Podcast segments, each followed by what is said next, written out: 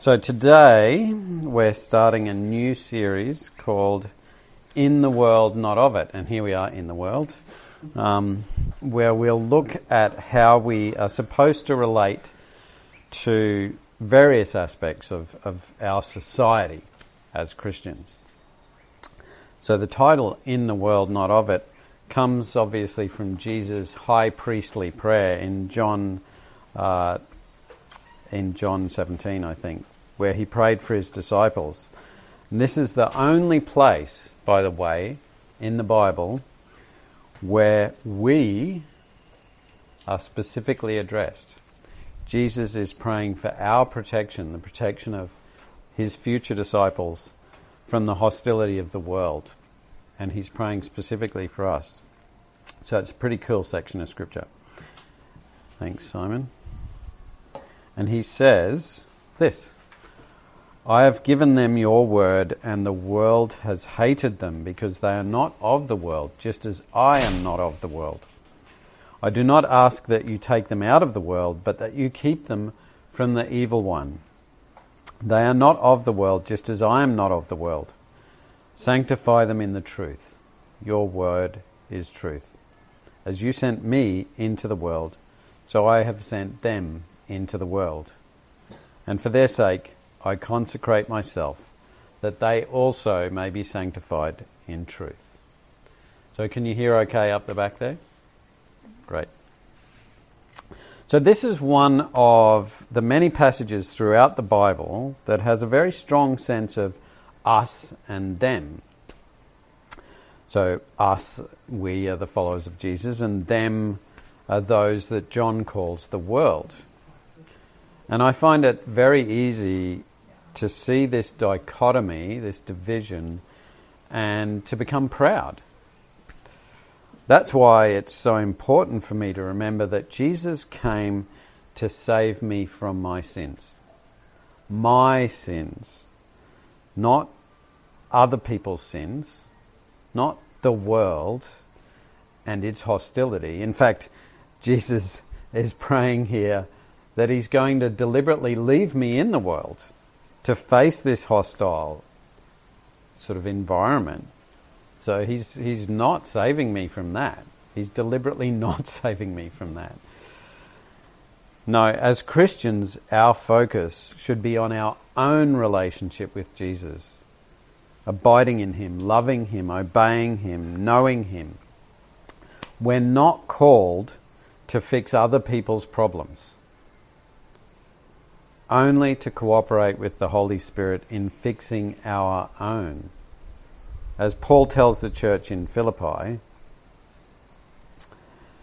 Therefore, my beloved, as you have always obeyed, so now, not only as in my presence, but much more in my absence, work out with fear, work out your own salvation with fear and trembling. Work out your own salvation. Now, of course, by fixing our own problems, we, God can then work through us to encourage others and to draw others to Him. He can then proceed to transform them also into the likeness of His Son Jesus, and and that sort of is supposed to cascade, and we get a grassroots effect which transforms the world, which is what happened. That's how Christianity transformed the Roman Empire not by Christians forming uh, lobby groups to the emperor and insisting that he implement Christian laws.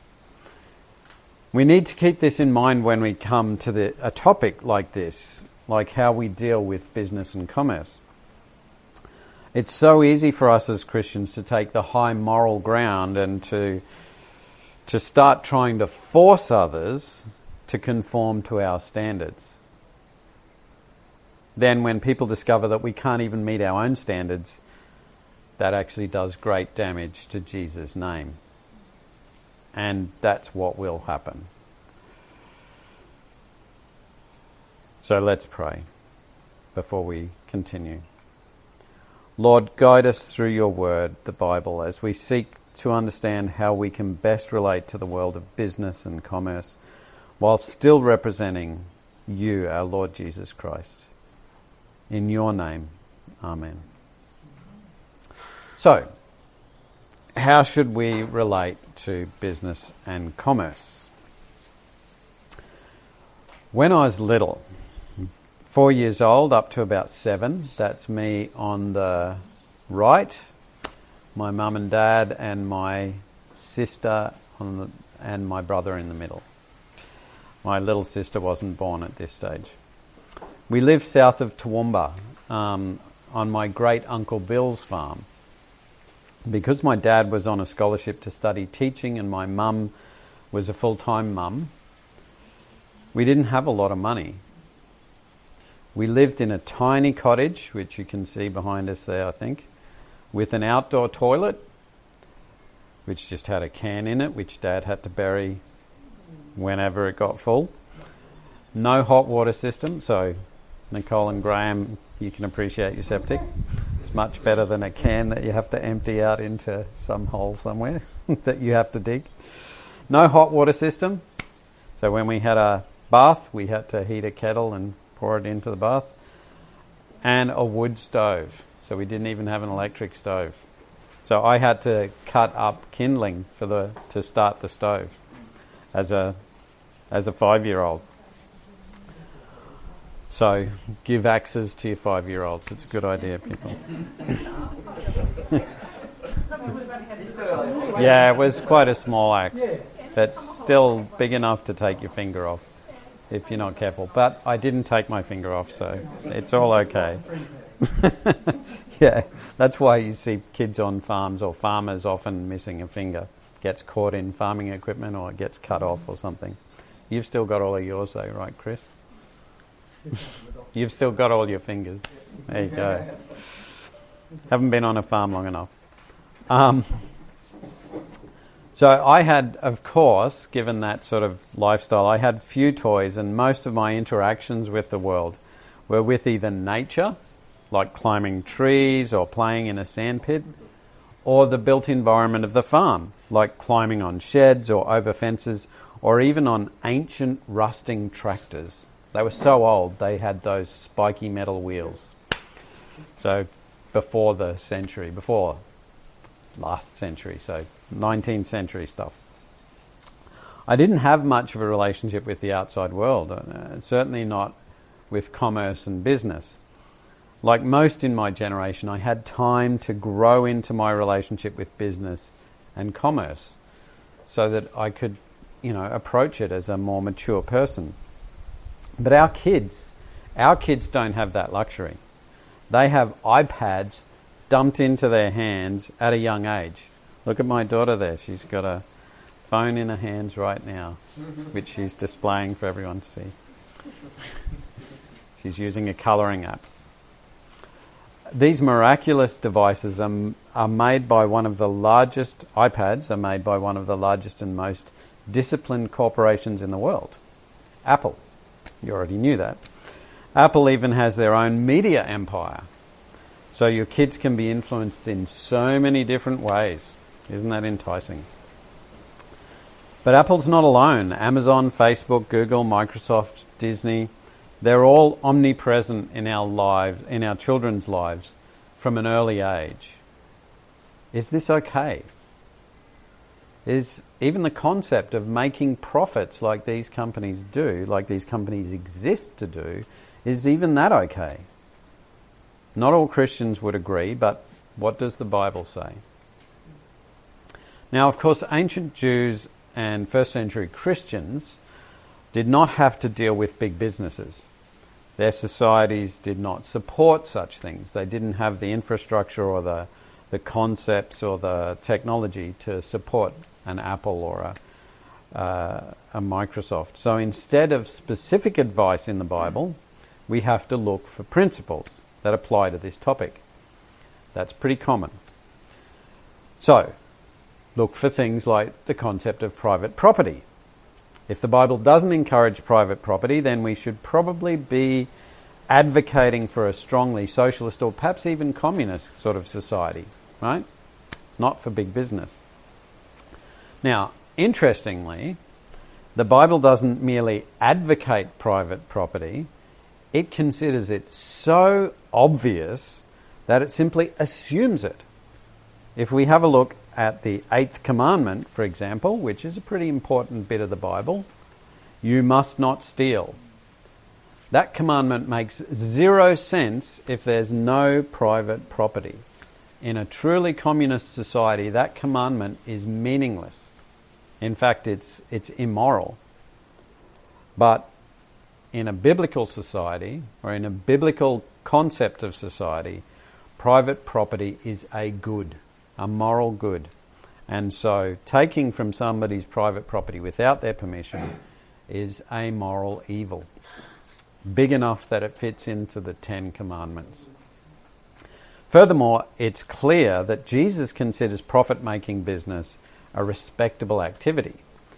In the parable of the talents found in Matthew 25 and its close relative, the parable of the minas in Luke 19, which doesn't very often get read, Jesus compares his disciples' fruitful discipling activity to the process of running a business and making profits.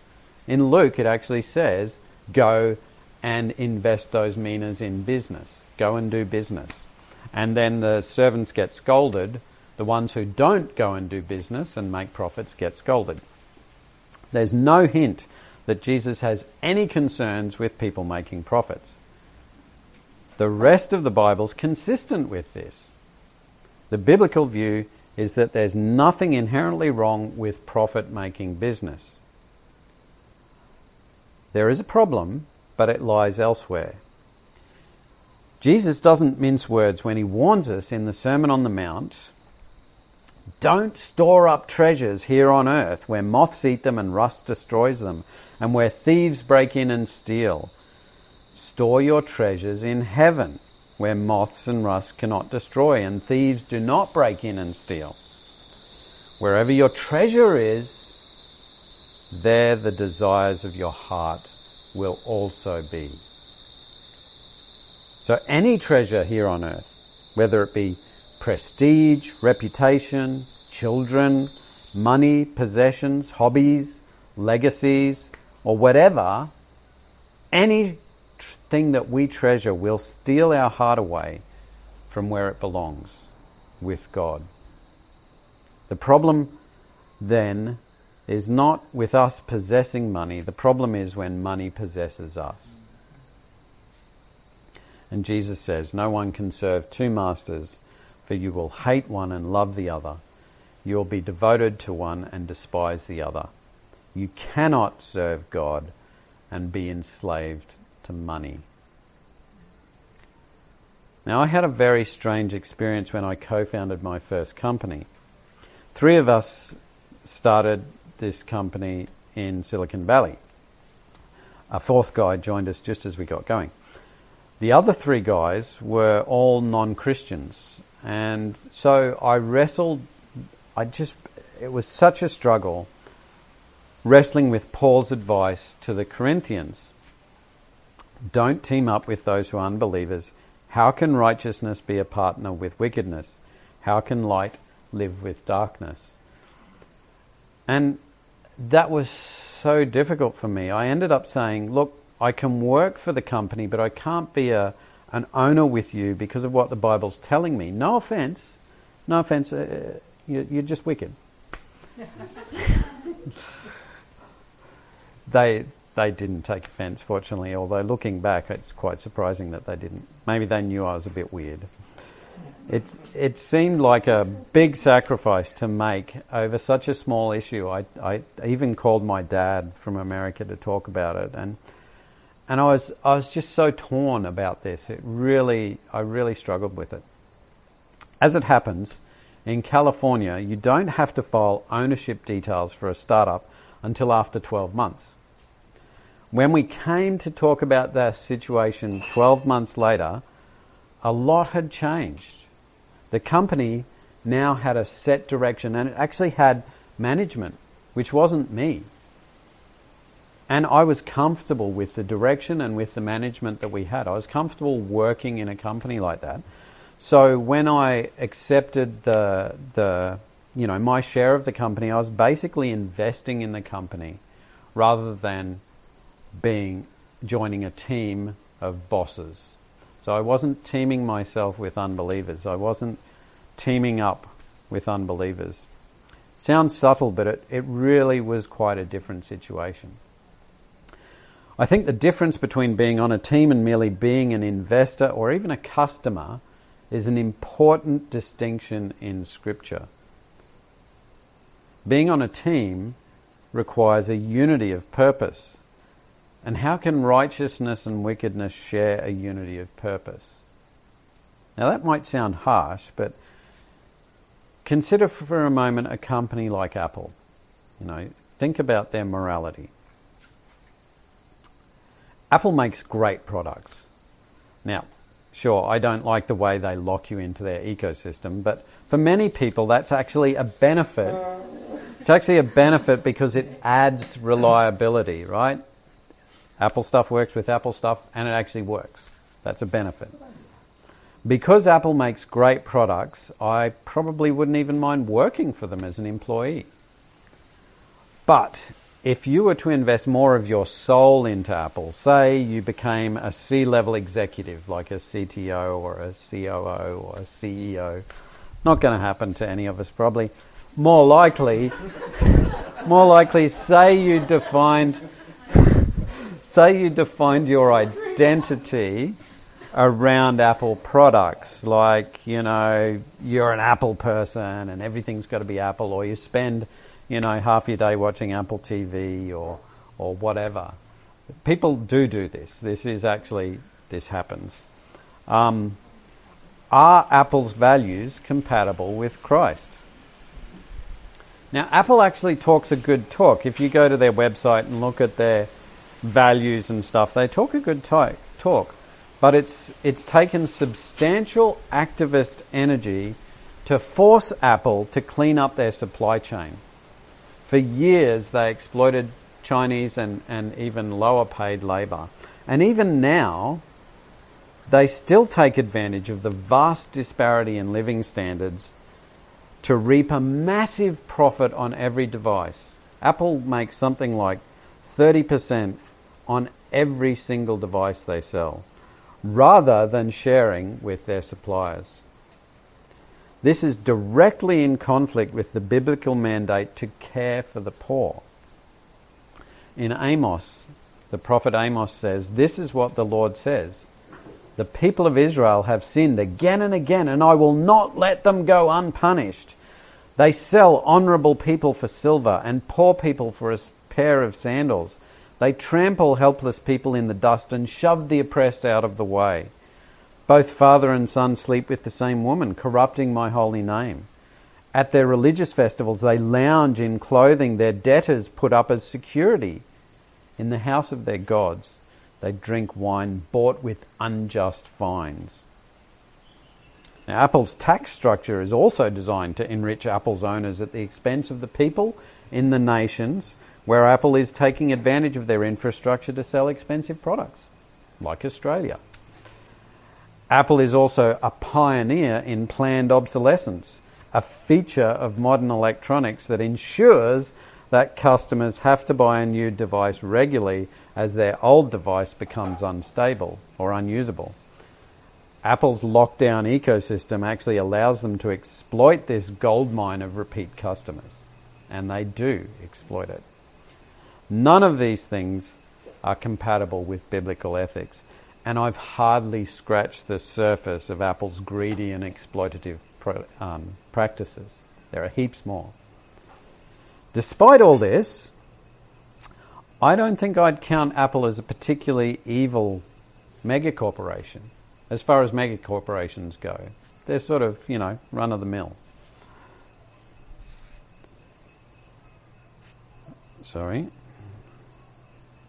Let's not even talk about companies like Facebook who conceal their own research.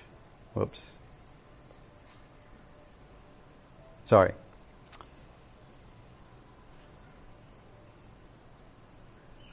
Oh, that's the that's the last part of the of the host, of the Amos quote. So let's not even talk about companies like Facebook, right? Apple's sort of moderately evil. Facebook conceal their own research revealing how their product harms children. So, you know. Now, we may not join the team of, the, of one of these companies. We're just too small and irrelevant to them as individuals, even as a, even as a church. But we can give a company a dangerous place in our lives by spending so much time and energy on their products that they effectively become our treasures here on earth. Social media, which is carefully designed to capture and keep our attention for as long as possible, is a distressing example. Social media, for example, invented the infinite scroll. You know, when you're watch, when you're doing Facebook or Instagram and you're scrolling through all the updates and it never stops, that's so that you never stop. They want you on Facebook or Instagram or whatever forever. You should not stop to eat. That's a bad thing. Video apps like YouTube or TikTok are just as bad. Think about how much time you've spent scrolling through social media or clicking through clips over and over again over the last over the last week or so and compare that compare that to time spent meditating on the Bible. I have to confess that it's not a very good ratio. it's distressing, isn't it? It's just they're designed to capture us. The Bible isn't. The Bible's truth. It's not it's not like the sweet lies of Satan or the sweet user interface of social media. Now, for us as a church, it's different again. When we use a company, we're in a way lending our name to it, much as a famous athlete does to a sponsor, except, of course, we're not famous. We do need to think carefully about what companies we support with our business because people will associate our name and therefore Jesus' name with that business. Now we must recognize, we must recognize that we are in the world as a church and as individuals and that this is a sinful world. And we're supposed to be in it for the benefit of the world. Not for our benefit, but for the world's benefit. That means that we can't withdraw to subsistence farming. Now, some Christians, such as the Amish, would argue otherwise, but the Bible clearly supports engagement with the world in all its sinfulness. We can't retreat. Therefore, we have to draw the line in, in I think, two cases when we're in danger, is it updating? Where's the clicker? Can you just cl- can you just click that through now? When we're in danger of storing our treasures in the world, that is becoming enslaved by something, and when we're in danger of associating Jesus' name with something completely opposed to him. So, how do we work this out in practice?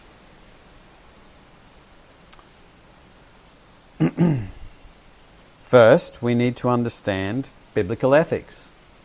Right? It's impossible to tell if a company is violating biblical ethics if we don't know our Bible. Now, we did do a practical ethics class in 2020 in our Tuesday night Bible study. So if you want a refresher, uh, talk to me afterwards. We've still got the materials, we can share them. Um, but there are lots of resources on this topic, and my brief case study of Apple a moment ago is an example of how you apply biblical ethics to a company. I'll just. Sorry. Oops. This is not working, so. Yeah, I just need to find the place. Where is the clicker? Where did. Rachel, where did Rachel put the clicker? Oh, yeah. So I can control it with this.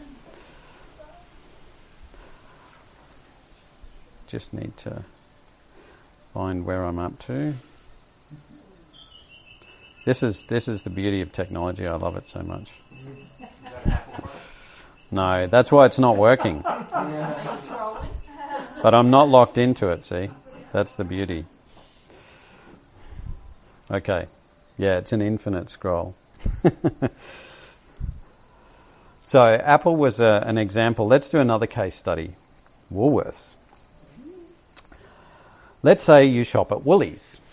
This is a hypothetical. If Woolworths used slave labour to make some of its products, now just to be sure, as far as I'm aware, Woolworths does not use slave labour to make any of its products. But if it did, it would probably be appropriate to shop elsewhere, right? You don't really want to support a company that, that enslaves people to, to give you nice cheap cheese or whatever. But what if every supermarket or grocer used slave labour? In that case, it doesn't really matter where you shop because the sin's equally spread around, right? But if every supermarket or grocer used slave labour, it would be worth thinking about whether you should work in that sector of business, right? Because you don't want to support slave labour in your employment, in your job. So you're not complicit in their evil. But, again, what if every business used slave labour? Then you don't have a choice. So you have to work in a company that uses slave labour. And that's actually where the early church found themselves. So you see the problem? You can avoid, where you can avoid associating with something opposed to the Bible, you should do that. And where you can't, there's no guilt imputed to you. So you're not guilty if you can't avoid that association. The early church, as I said, coexisted with slavery.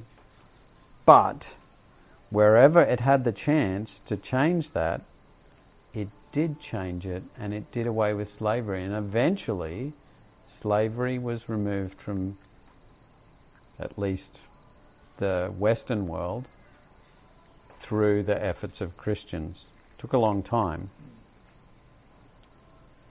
So, I talked about slavery because that's an obvious evil. There's lots of different things that we need to ask these questions about for ourselves.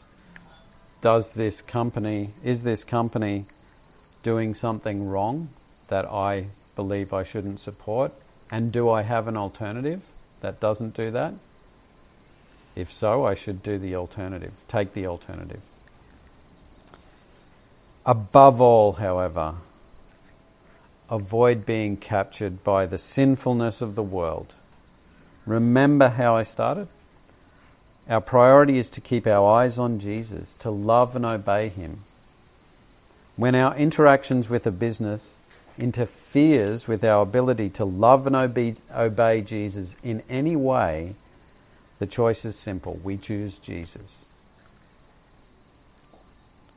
Now, this is a complex topic, and I've, I've barely scratched the surface, so I've got an extra two hours of notes here. Is that okay? Just joking. I hope the Holy Spirit has, has used at least this, this brief introduction to give you some direction. So let's pray. Lord, we live in a complex world and it's riven by sin. And yet you've not you haven't rescued us from it. Instead you've you've rescued us from our own captivity to sin and you've set us free from what enslaves the world so that we can be shining lights to the world showing them the way home. Help us to be clear, bright lights. Keep us from being captured by the sin of the world, particularly as represented by business and commerce, and, and keep us humble so that we can draw others to your Son, our Lord Jesus. In His name, Amen.